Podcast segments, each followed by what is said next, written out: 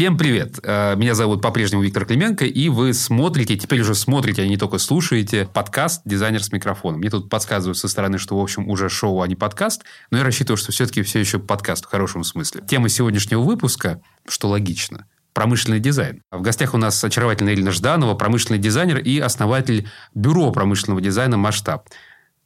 Привет. Привет. Вот. А можно добавить много фактов об Арине, что она замечательный организатор. Недавно было мероприятие, где мы оба принимали участие. Замечательный ведущий, то есть так, в свободное время может подрабатывать тамадой. А, ну, мы, наверное, перейдем к вопросам и познакомимся. Начнем с главного вопроса нашего подкаста. Что такое дизайн? Спасибо за вопрос.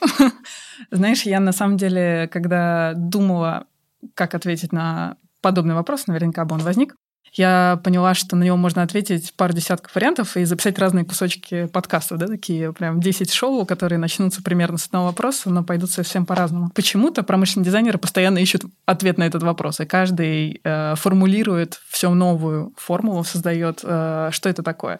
Но в целом, в среднем, между этими определениями, э, промышленный дизайн, дизайн Давай, промышленный дизайн или дизайн? Дизайн. Дизайн. Ладно, дизайн, мне кажется, это проектирование гармонии. Ну, то есть это проект, создание того, чего не было. И, как правило, цель создать гармонию там, где ее не было. Важно еще, что у дизайна всегда есть цель, потому что может быть дизайн как бы продающий, может быть дизайн вовлекающий, может быть дизайн решающий какую-то проблему, там, социальную или какую-либо. Да? То есть в этом смысле, мне кажется, когда мы говорим о дизайне, важно его специализировать и направлять, чтобы он был осмысленным и э, и проектировался соответственно. Окей, что такое дизайн, более-менее разобрались. А давай тогда другой очевидный вопрос. Скажи, пожалуйста, а чем отличается промышленный дизайн от любого другого дизайна? Вот есть там дизайнер интерьера, есть графический дизайн, есть дизайн пространства, средовой дизайн, пожалуйста. Вот есть промышленный дизайн. Чем он отличается? На самом деле дизайн интерьера, дизайн пространства, графический дизайн, цифровой дизайн и промышленный дизайн, они все э, решают примерно одну и ту же задачу, но в своих условиях. Да? То есть промышленный дизайн работает над созданием нового продукта для серийного производства.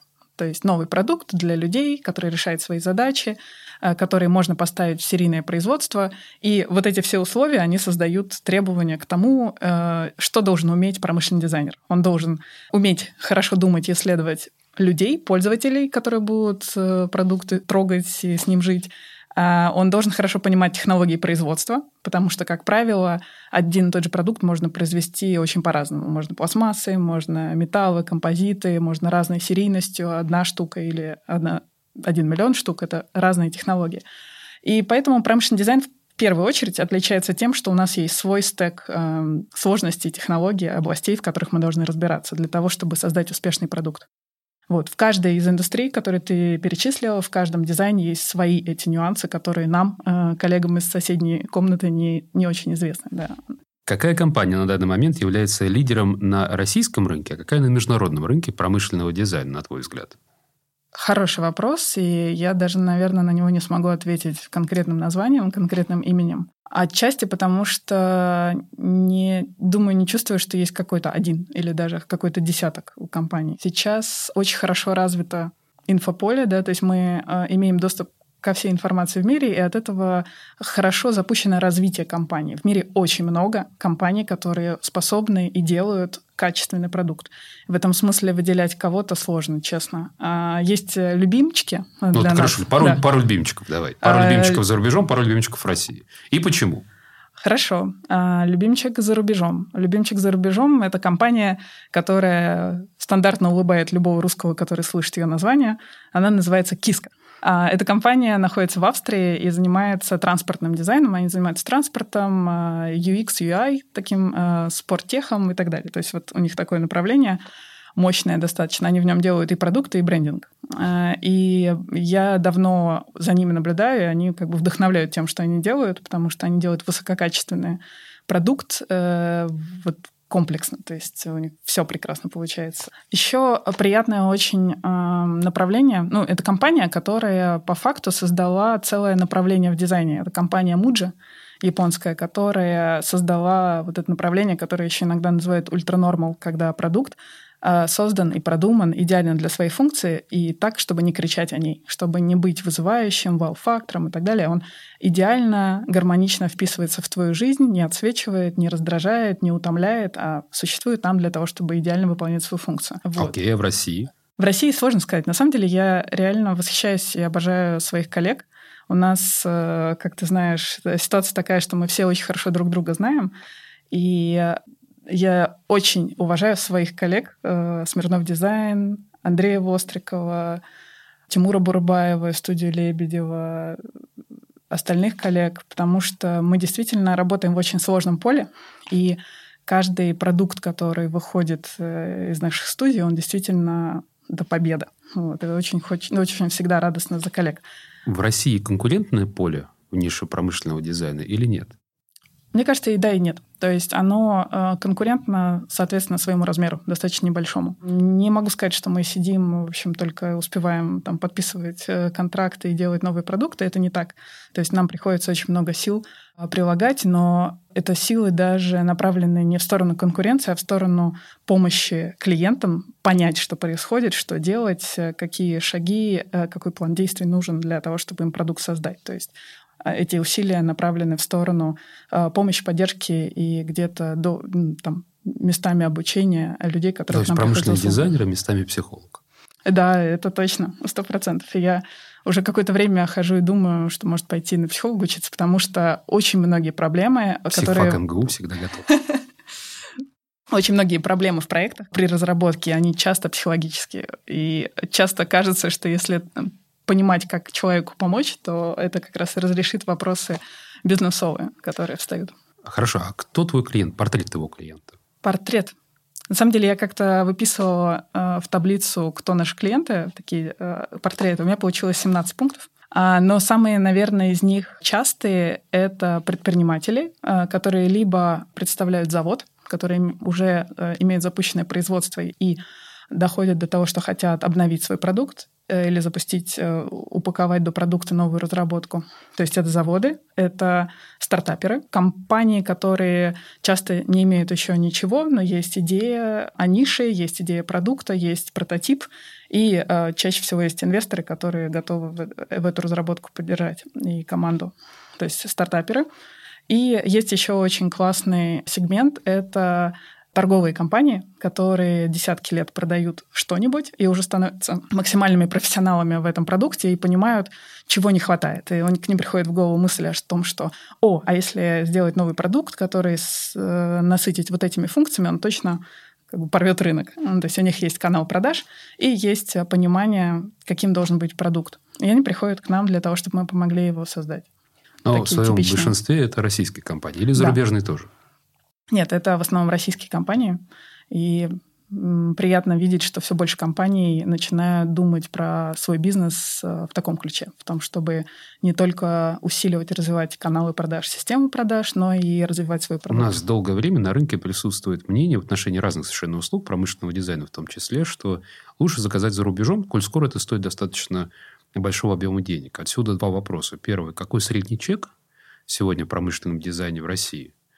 И по какой причине западные компании сегодня э, ну, либо неохотно работают с нашими компаниями, которые оказывают услуги промышленного дизайна, либо не являются, скажем так, самыми частыми клиентами.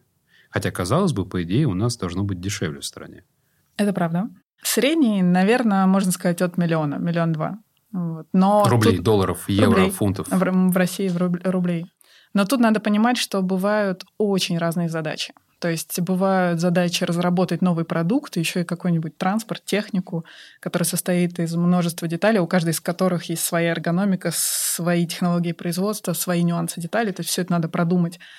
А бывают задачи достаточно простые, когда нужно просто немножко обновить существующий продукт, помочь ему осовременить графику, цвет, то есть некоторые, да, анализ и проектирование, но оно значительно меньше времени занимает и может стоить меньше. Поэтому... Понятно. Итак, средняя температура по больнице 2 миллиона. Вот я заплатил Миллион 2, 2 да. миллиона. Да. Я за это получил что?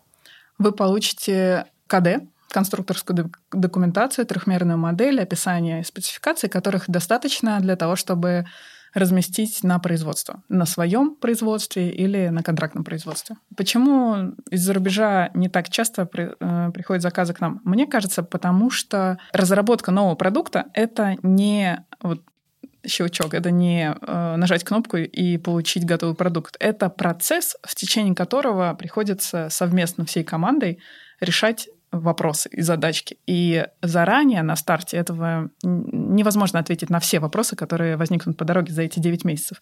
Поэтому почему из-за рубежа не обращаются к нам за разработкой? Потому что, мне кажется, нет уверенности, что ввиду разных языков э, будет достаточное взаимопонимание и какое-то взаимоуважение и учитывание интересов и нюансов, которое позволит весь этот длинный достаточно путь дойти до результата. Мне кажется, это ключевая э, причина. То есть, э, да, мы сейчас достаточно выгодно выделяемся и выгодны с точки зрения цены для зарубежных компаний. Но вот этот нюанс, то, что ты должен действительно довериться компании на полгода или, или больше, вот он, я думаю, является барьером. Соотношение цена-качество, на твой взгляд, сегодня российская компания и какая-нибудь зарубежная, ну, любая, в общем, зарубежная, конкурентоспособна или нет? То есть мы э, в погонаже, скажем так, нигде случайно не лжанем? Мне кажется, что конкурентоспособна, да. То есть... Э, ну, то есть, условно, масштаб versus та же самая киска. А мы, кстати, между прочим, я про них узнала и стала смотреть именно тогда, когда наш клиент выбирал между ними и нами. Круто. И выбрал нас. Круто, круто, молодец. Ну, это прям вот... Спасибо. Хорошо, какие страны лидируют сейчас э, в части промышленного дизайна с точки зрения и объема оказанных услуг, и с точки зрения объема внедрения? Мне кажется, что очень на хорошем уровне, мощном работает как американский рынок э, для себя в основном, и для тех, кто хочет в Калифорнию стартапом э, распространиться на весь мир.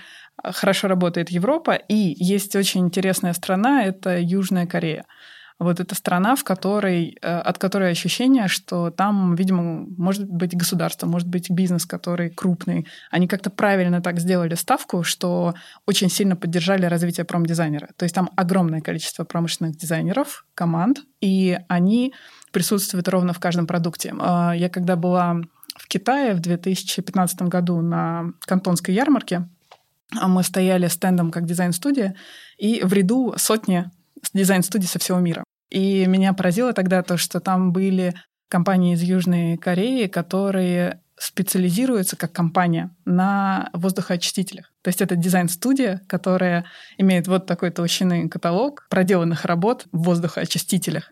И вот это меня тогда, конечно, поразило и потрясло. То есть у них настолько развит э, и производство, и промышленный дизайн, что они имеют возможность специализироваться на продукте, то есть на одном продукте, и могут на этом жить и выживать и развиваться. Вернемся к тебе. Вот угу. э, ты родилась, пошла в школу, в одну школу, в другую, может быть, и потом вдруг решила стать промышленным дизайнером. Как это произошло? Как ты к этому пришла? Мне очень понравилось, я когда-то услышала мысль, которая для меня тоже верна. А, кто-то из дизайнеров, не промышленный, а из digital, а, говорил, что, да, говорит, за мой сегодняшний профессиональный успех и развитие спасибо пиратскому детству. Потому что действительно в 90-х, 2000-х у нас была возможность там качать фотошопы и все на свете, все там 3D Max и прочее. И из любопытства тыкать, пробовать, разбираться, что там как работает. И вот моя история в том, что я а, в 11 лет открыла Photoshop, и мне стало дико интересно, что там можно что-то создавать. И в 13 лет я сделала свой первый коммерческий проект, заработала 400 долларов, купила потом себе сноуборд на них и акустику.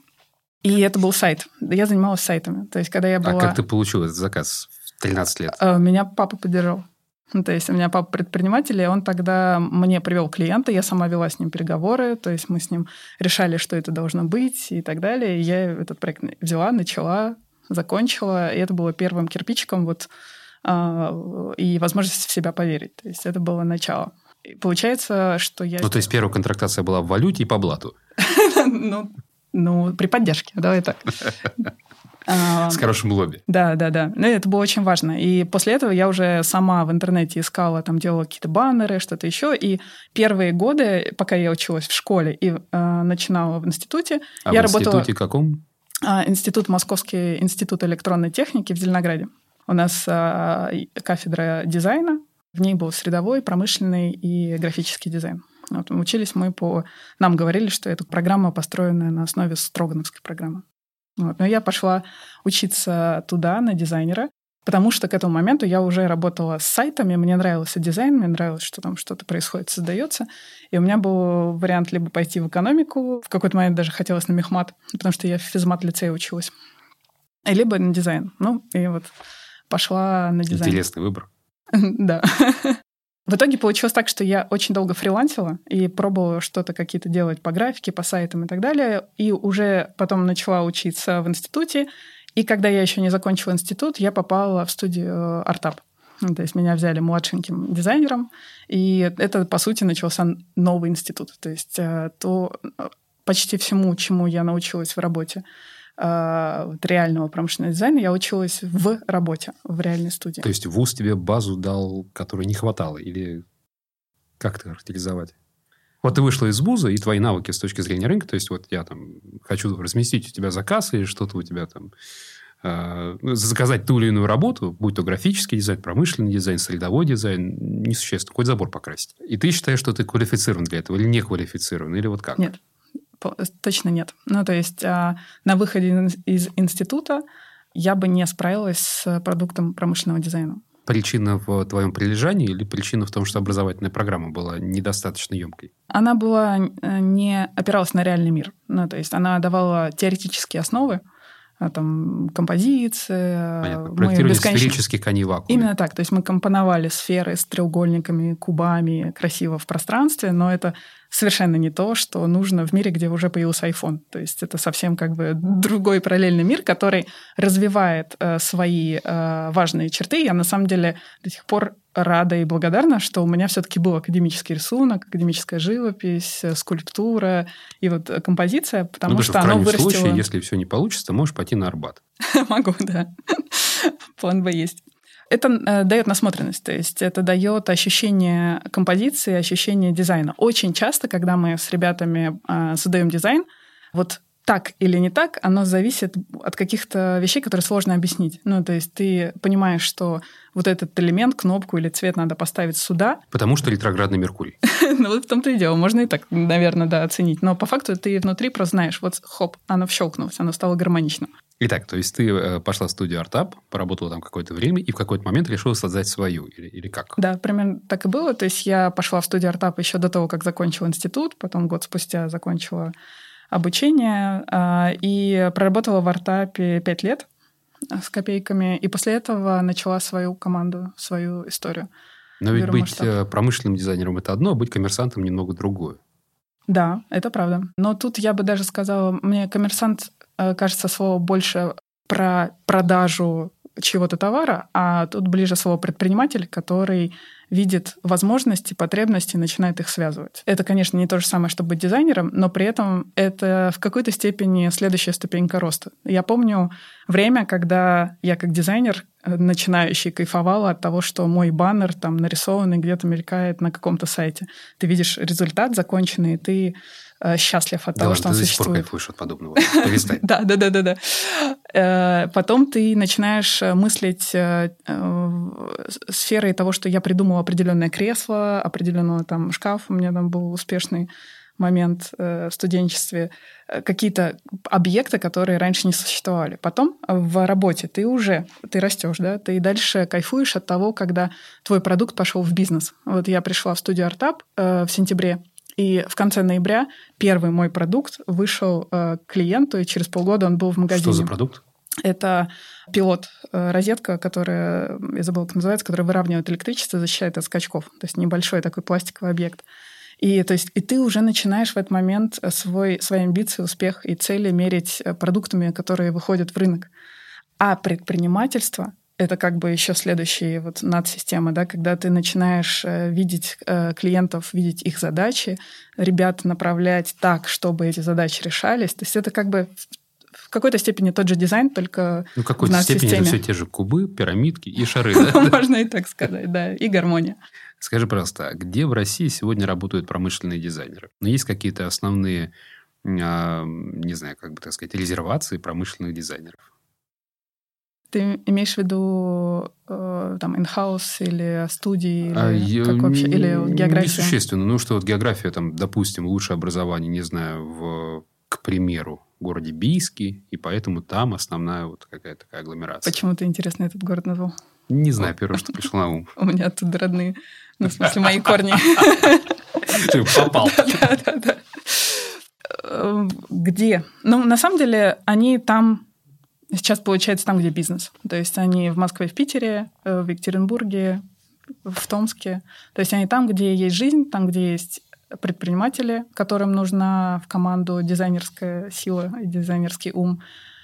Там, где институты. То есть... Э, ну, то есть можно сказать, что промышленный дизайнер выполняет роль рыбочистильщика в условном бизнесе. То есть вот есть такой большой кит бизнеса, и вот э, рыбка, которая чистит его от всяких там налипших непонятных историй, типа хочу дизайн, к примеру, да, хочу эргономику, хочу стайлинг, это угу. вот, вот как раз функция промышленного дизайнера или студии промышленного дизайна. Вообще, э, мне кажется, это в правильную сторону образ. Э, смысл в том, что промышленный дизайнер, он такой гармонизатор происходящего. Да, он работает над продуктом, но на самом деле, если он в твоей команде, даже если он в бюро работает, но он как бы с тобой в команде, то он начинает тут поправил, тут поправил, тут увидел как бы свежим взглядом, что можно по-другому. То есть на самом деле сила дизайнера в том, что он умеет проектировать, у него развита мышца, а давайте мы это поменяем, если оно не очень хорошо сделано, да, то есть и это начинает применяться не только к продуктам, но и в принципе к ну, тому, При что этом это живет него... всегда в экосистеме, то есть должна быть некоторая,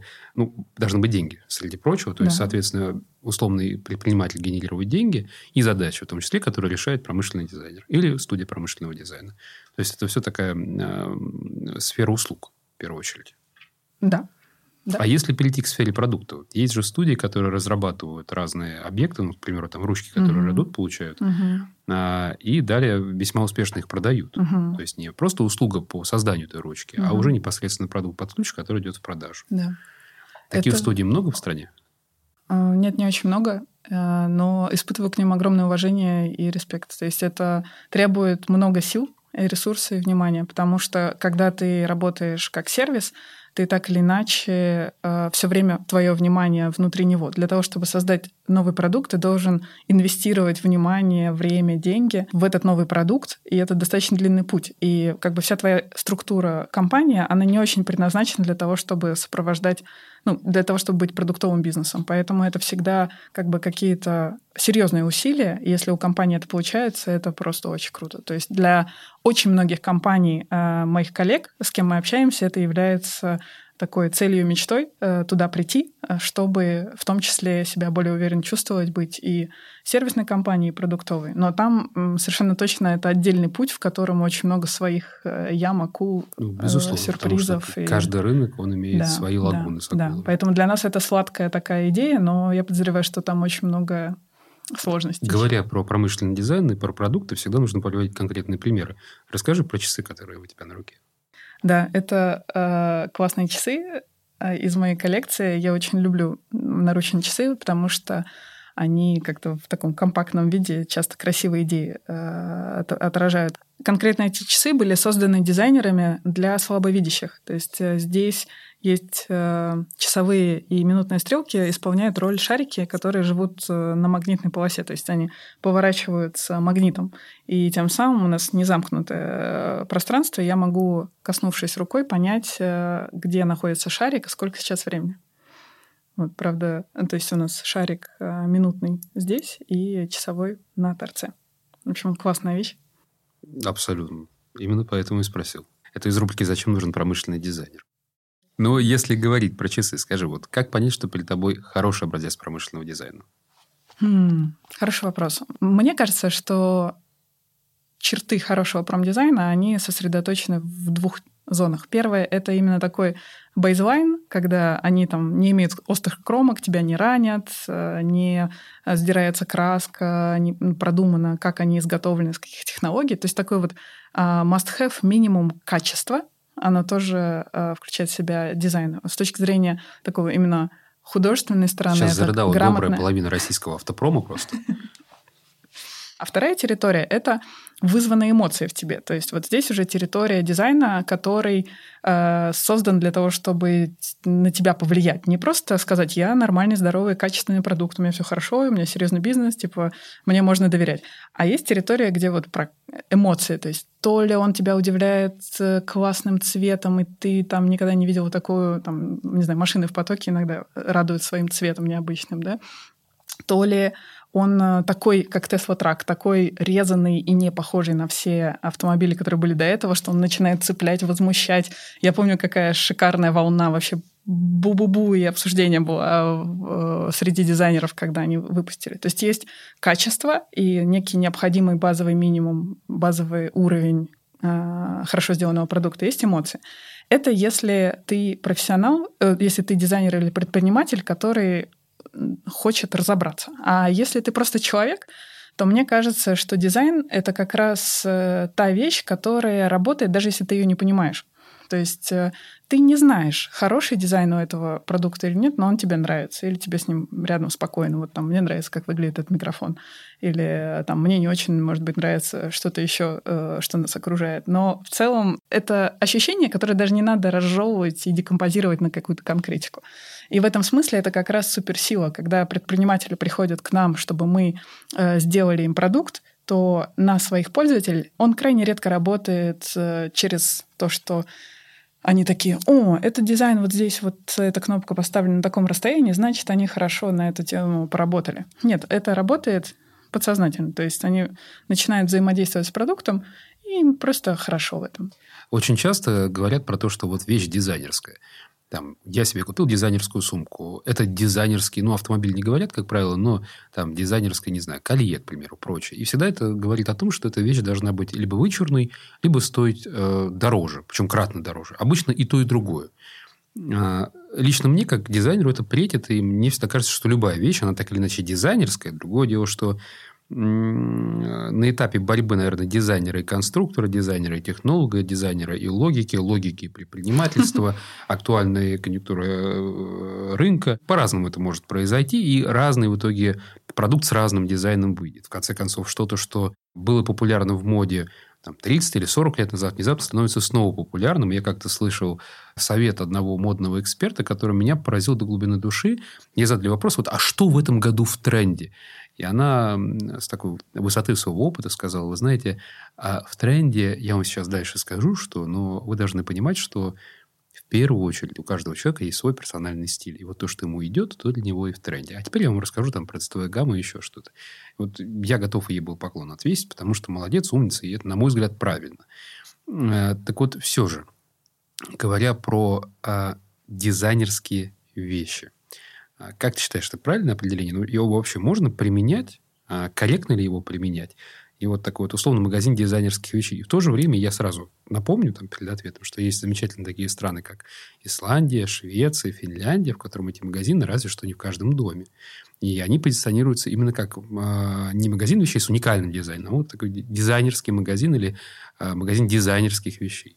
Э, тоже хочется твой вопрос немножко на две части разделить, потому что я прям очень согласна с э, ответом вот этой дамы про то, что есть э, на самом деле есть стиль, а есть мода, да? То есть стиль — это что-то сквозное, опорное, вечное, а тренды и мода — это то, что сегодня на пике.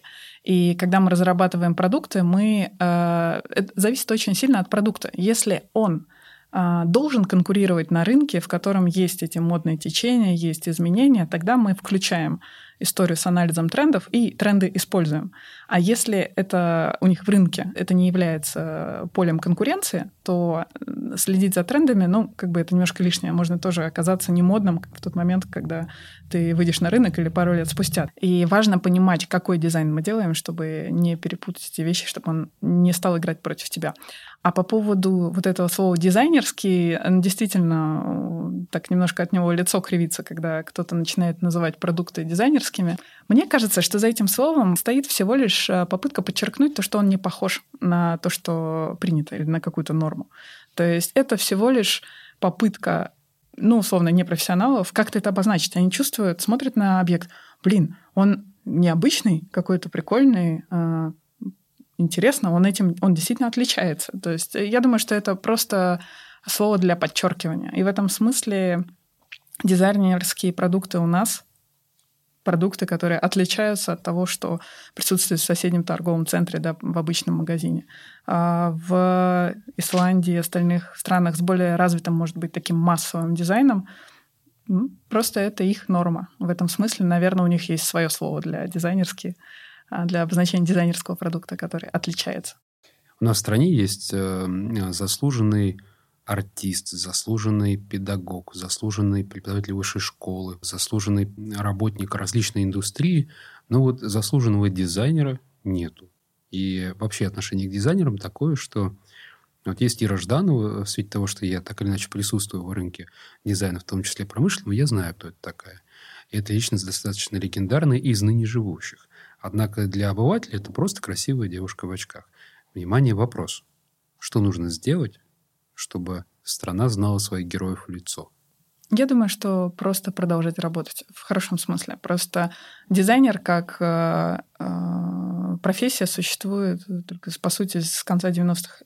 И в этом смысле еще недостаточно времени прошло для того, чтобы нас стало очень много. Как помнишь, я упоминала, что меня очень поразило э, исследование американского рынка, то, что у них в 2013 году перепись населения промышленных дизайнеров включала 21 тысячу специалистов, из них, которые треть — это самозанятые специалисты, 7 тысяч, 7 тысяч команд э, in-house в производственных компаниях разных и 7 тысяч бюро, которые предоставляют услугу. И в этом смысле нас э, там сотня, да, и компаний, специалистов, фрилансеров, именно самостоятельных стране. И э, мы просто еще не успели наработать эту критическую массу, чтобы для всех было понятно, кто такой промдизайнер, для того, чтобы понятно, э, чем мы ценны, полезны и какие у нас суперпродукты выходят. Мне кажется, если мы будем продолжать э, делать это, включать весь свой доступный оптимизм и веру в то, что все это будет меняться, то будет больше результатов и признаков, э, и люди будут знать. То есть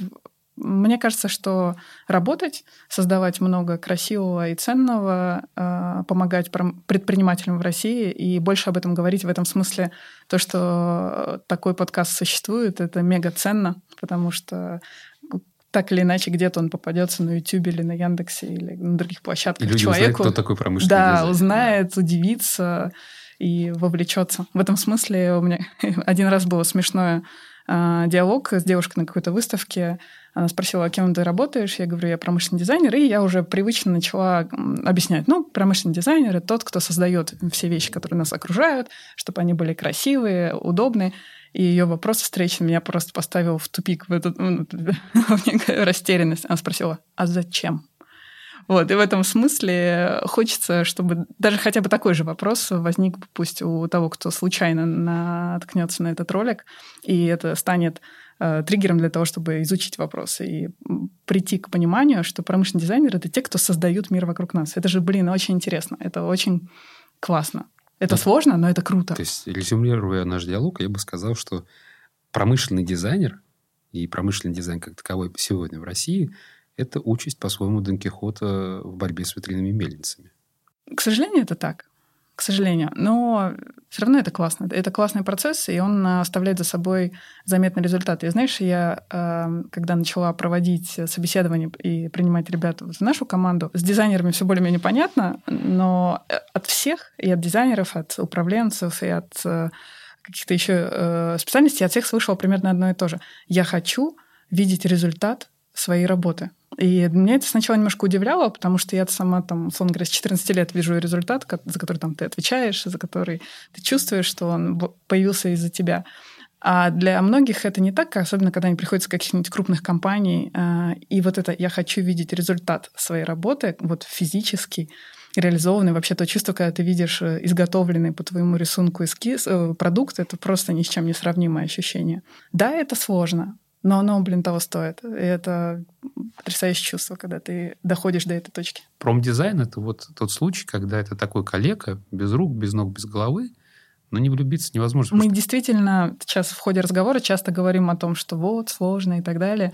Хотела чуть-чуть это конкретизировать. Почему мы говорим, что сложно? Потому что сам процесс а, подкидывает кучу вопросов и неожиданностей. То, что он достаточно дорогой, достаточно дорогой для многих предпринимателей, которые у нас в стране что-то создают. Да я думаю, дело не в том, что дорогой для многих предпринимателей. Тут, да, да, вернее, да, в этом, но есть замечательный же пример Маргарет Тэтчер, пример, дай бог памяти, 80-х, по-моему, из Великобритании, когда э, для производителей, которые ну, производили в своей стране, и рынок потребления был в своей стране, последствия экспортной, была дотация. Угу. То есть, у нас есть там позитивные примеры фонда содействия инновациям, так называемого фонда Бортника, есть примеры Сколково, есть э, примеры, да, пожалуйста, 218-го Минпромторга, но это все крупные примеры более-менее. А вот ну, такие относительно небольшие, как раз Сколково. И, к сожалению, это как-то не масштабируется.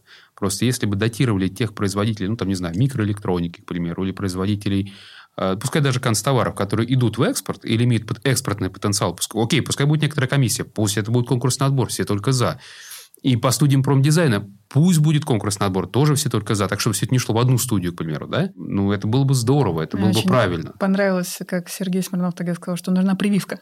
Да, нужно ну, первый нужна, раз прививка. Нет, вот, э, дать попробовать. Прививка, на самом деле, она сделана в Сколково, но все-таки, к сожалению, часто вещи, связанные со Сколково, вызывают какой-то негативный флер в социуме, а, ну, видимо, на то были причины время назад. А, однако я видел множество проектов, которые ну, действительно взлетели. И э, вот этот э, штампик на сайте, да, что там баннер э, «Резидент Сколково», да, он скорее позитивный сегодня, нежели негативный. Опять же, и маски, и э, аппараты ИВЛ, много другое, то, что было сделано в Сколково, оно уже было сделано вот, вот буквально это 2020 год, и достаточно оперативно. Был целевой грант, участвовали в нем те же, пожалуйста, промышленные дизайнеры, технологи и же с ними, а, но при всем при этом это привело к продукту, который пошел в массовое потребление, и самое главное, который нужен в интересах, ну, я, я бы даже сказал, нас безопасности.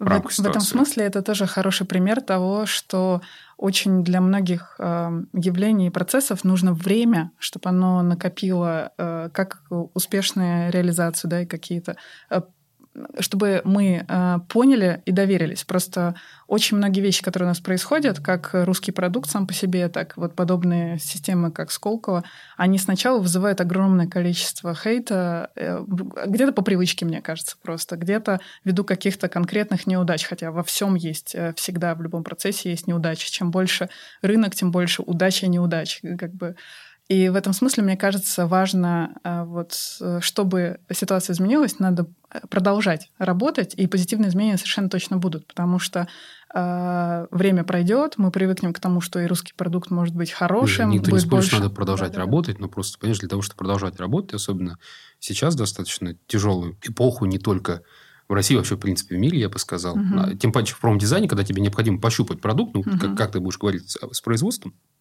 о том, что у тебя отбраковка должна быть там понижена, о том, что у тебя должны быть там, скругленные углы, mm-hmm. о том, что не должно быть тех же острых углов, о том, что это правильно для детей, что нужно проходить такую сертификацию. Сертификацию, это, скорее всего, онлайн тоже пройти нельзя.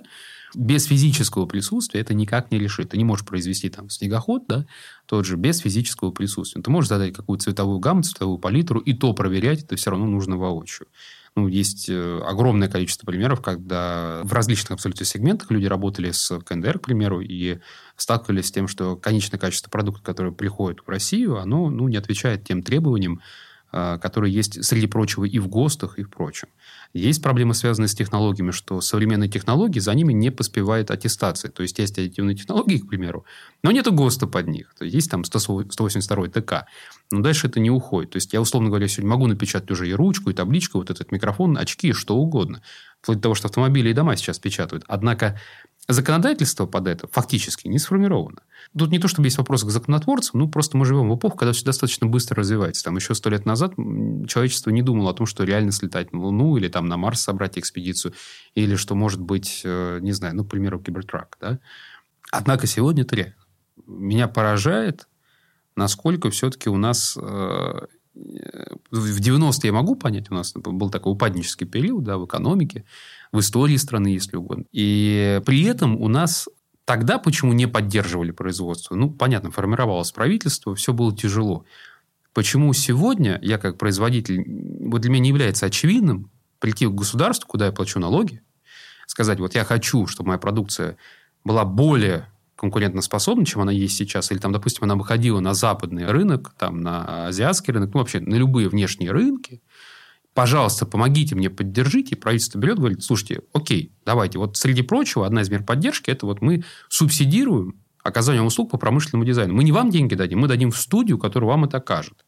Но причем это целевая субсидия, то есть, если они не окажут или окажут ненадлежащим образом, того, что там может быть некоторые KPI по продажам включен, пожалуйста. Как, как договоритесь. Они обязаны это выполнить, это обязательно должно быть конкурентоспособно. Понятно, что там будут некоторые проблемы, будут некоторые факапы, но э, я уверен, что это бы работало и что были бы те производства, которые бы на это пошли. Я тоже уверена, что это работало. Мы как раз можем видеть примеры подобные на Китае и вот на Южной Корее. На Китае э, чуть с другой стороны, через э, они в какой-то момент, э, правительство прям вливало очень много денег в оборудование. В итоге в каждом гараже стоял достаточно хороший ЧПУ. И сейчас, спустя время, они реально э, умеют его использовать по максимуму. И это в конечном счете очень сильно дало прирост стране. Да? И мы чаще всего не можем в России найти настолько Э, качественная и по цене доступная фрезеровку, как в Китае. То есть, что заказать там и доставить получается дешевле и качественнее, чем у нас. К сожалению, но это не само произошло. Это не свободный рынок. Это именно было вливание в поддержку Где производства. Целевая и то же программа, самое, это понятно. Да, да, я имею в виду, что это не само так произошло на рынке. То есть, что люди накапливали на станки и начинали на них развиваться. Это вот именно поддержка такая э, во многом на много лет в одну сторону. Да? То есть просто сеять, сеять, сеять. И примерно то же самое, насколько я знаю, происходило в Южной Корее, только уже больше в сторону дизайна. Действительно, личная и коммуникация важна, и личный контакт с продуктом, который прорабатываешь, сто процентов важен. Но в этом смысле именно сейчас, когда это перестало быть автоматическим благом, который мы не ценили, мы можем его строить на самом деле на другом уровне, потому что ну, теперь мы ценим личное взаимодействие, присутствие, что мы записываем этот подкаст сидя в студии, а не через Zoom, да, с цифровым фоном. И то же самое... Ну, теперь мы будем... Но зато особенно, в Zoom с цифровым фоном мы могли бы быть, не знаю, там, в домашней пижаме какой-нибудь. От этого Или устаешь. там вот, в нижнем белье. От ну, этого в этом есть, на самом деле, своя какая-то эстетика. Когда что-то перестает быть э, автоматически существующим, и приходится что-то совершать, чтобы его получить, личный контакт, выход в свет и так далее, ты начинаешь совсем по-другому к этому относиться. У нас сейчас прям как цитата из какого-нибудь ванильного паблика в социальной сети ВК про там носки, например, да, я как носки, да, мне очень тяжело найти, очень легко потерять, да, что в этом духе также про личный контакт, что это нужно потерять, чтобы это ценить. Мы достаточно обсудили все, что можно про дизайн и же с ним. У меня есть предложение перейти к Блицу. Это у нас такая рубрика, которая а, со второго сезона перешла. И она остается в логике дизайна, но при этом она далеко не только про дизайн. У тебя будет приблизительно, а, ну, давай, 10 секунд на каждый ответ. Ладно, окей, 20 секунд. Отвечать нужно хлестко, четко и первый... Ну, давай попробуем. Поехали. Первый вопрос. Много денег. Не дизайн. Окей. Лучший дизайн автомобиля. Конкретная машина, марка. А, Volkswagen Жук. Новый, старый? Старый. Кафе Окей. Любимый продукт, произведен в твоей студии? Снегоход. Какой? Frontier. Frontier 1000. Лучший город в мире? Москва. Работа в выходные? Только в удовольствие. Лучший материал для проектирования? Мысль. Работа ночью? В прошлом. Это был подкаст «Дизайнер с микрофоном». В этом сезоне теперь в видео. Я, я не могу не смеяться, потому что я наблюдаю лица людей, которые все это снимают, и их это очень улыбает. Потому что они говорили весь второй сезон, что нужно выходить в видео, все-таки мы про дизайн. С нами была Ильна Жданова, со мной была Ильна Жданова. Со мной всегда Ильна Жданова, на самом деле, ладно. У нас в гостях была Ильна Жданова, красивая девушка, замечательный специалист и классный руководитель коммерсант, хотя она отрекается в сторону предпринимателя, окей, предприниматель и профессиональный промышленный дизайнер. Я искренне желаю Ирине успеха на ее тяжелом поприще, и нам всем как можно чаще наблюдать объекты, спроектированные ее замечательным дизайн-бюро или дизайн-студией, как она любит называть. Спасибо большое. Был здоров. Так, это исторически первый раз в жизни, когда я это произношу. Ставьте лайки, подписывайтесь, делитесь мыслями в комментариях. Будет всем дизайн. Ужас. Первого дубля.